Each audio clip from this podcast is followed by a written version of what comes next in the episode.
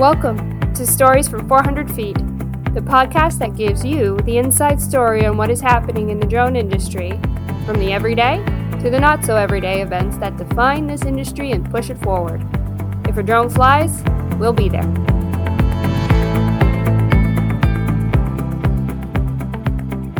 I'm here with Dave Krause, the co owner of Influential Drones. So, can you tell me a little bit about what you've been doing at Influential Drones? Yeah, Danielle, thank you for having me. Influential Drones has been a business for about five years now.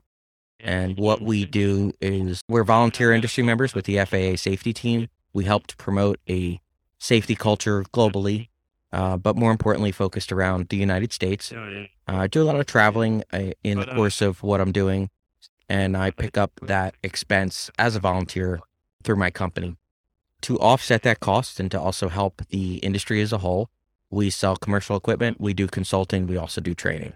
We can train people to fly uh, unmanned drones. We can train people to do things with submersibles and ground robots. And we can also teach people how to fly manned aircraft as well. Fantastic. Can you talk a little bit more about why you decided to start doing this service? Wow, there's an interesting story behind that. So I used to be a software architect for IBM Corporation, and I experienced September 11th. I experienced uh, different levels of hardship, and I took a step away from the technology industry and basically worked for myself. I had been on vacation in Florida, and a friend of mine who is a FA certified flight instructor actually called me up and asked if I wanted to start a drone business.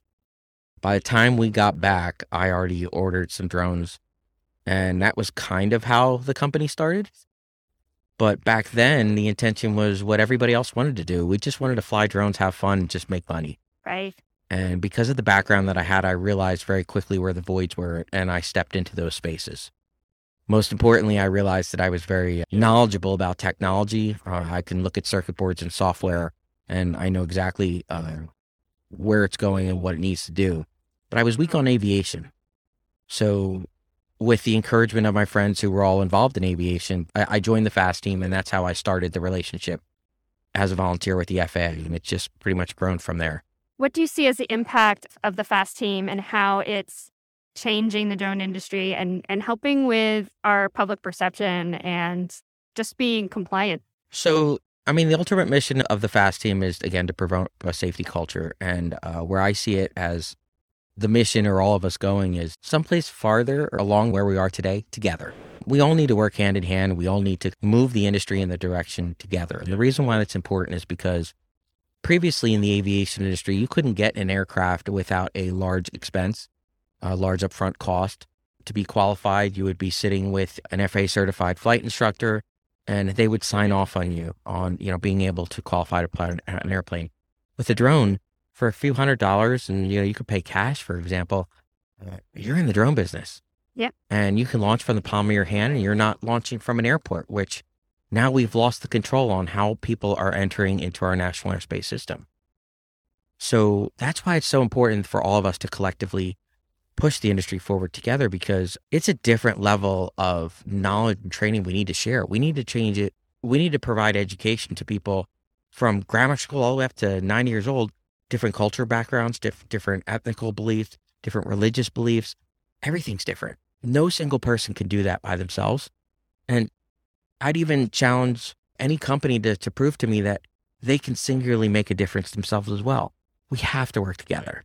It's it's there's no other way to do it. I couldn't agree more. And whenever we see companies working together, whenever we see individuals co- coalescing and actually working together to push the industry forward, that's when we see major changes in this industry. And it demonstrates it time and time again exactly what you're saying that we all need to work together to establish these milestones. I mean, this is the level that you need to hit in order to play on the field.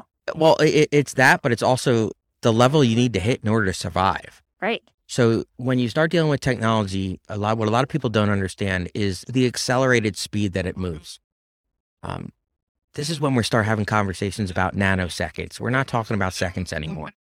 Technology changes so fast and software moves in the speed of nanoseconds that you can't just sit there and take your time and not share your knowledge. The other thing that starts happening is um, you need to build up uh, the knowledge and experience to make those mistakes. And essentially, in software terms, it's called life cycles. And when you're dealing with um, hardware, there's hardware life cycles too. Yeah. And if you don't go through the proper revolutions of hardware and software life cycles the correct way, you'll never get all the way through it because technology will change in the process and you won't advance as a company.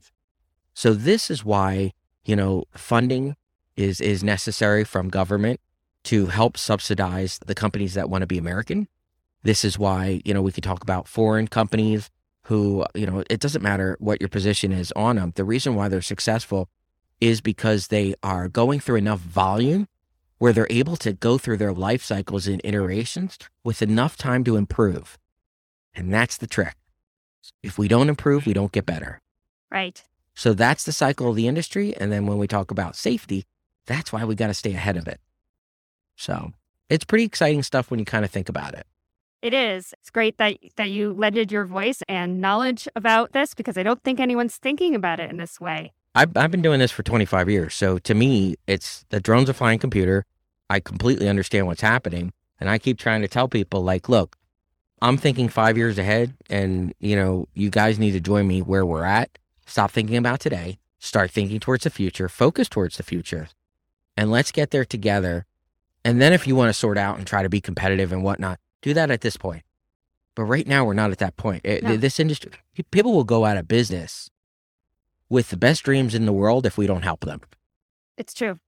We've seen a lot of really great tech and interesting capabilities fall to the wayside just in the first six years of this industry. Correct. Yeah. And then when you have other companies like, you know, um, that are trying to do acquisitions and whatnot, the value of the companies that they're trying to save, uh, the intellectual property and the things that are there important, they never get a chance to fully mature and develop. So again, those guys never get the chance. And then the companies that are doing the investment, they're only getting half of the puzzle instead of the full piece, which is really what they're looking for. So it, it's all about just just trying to work together and, and, and communicate. I, I I tell people all the time, like, I'm not asking for your grandma's secret recipe. Just tell me what the ingredients are.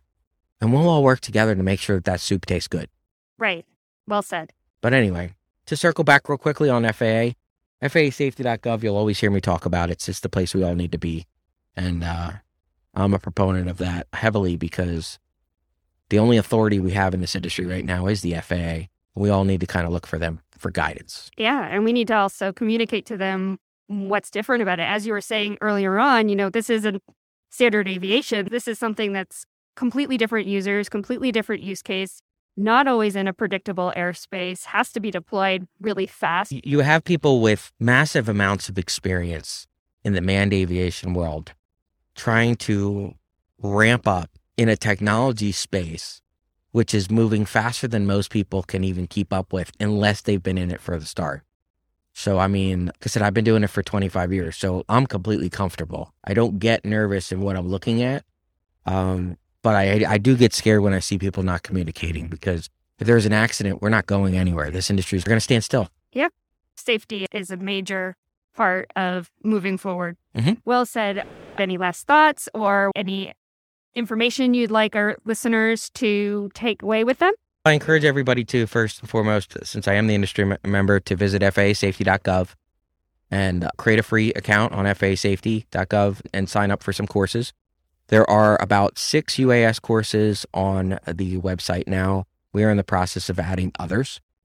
Uh, those courses, uh, five out of the six uh, do involve wings credit, and we are in the process of changing wings credit over for something more relevant to drones.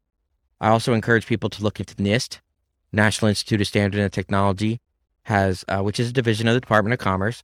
They have developed a standard test method to qualify pilots for proficiency training, as well as qualify aircrafts.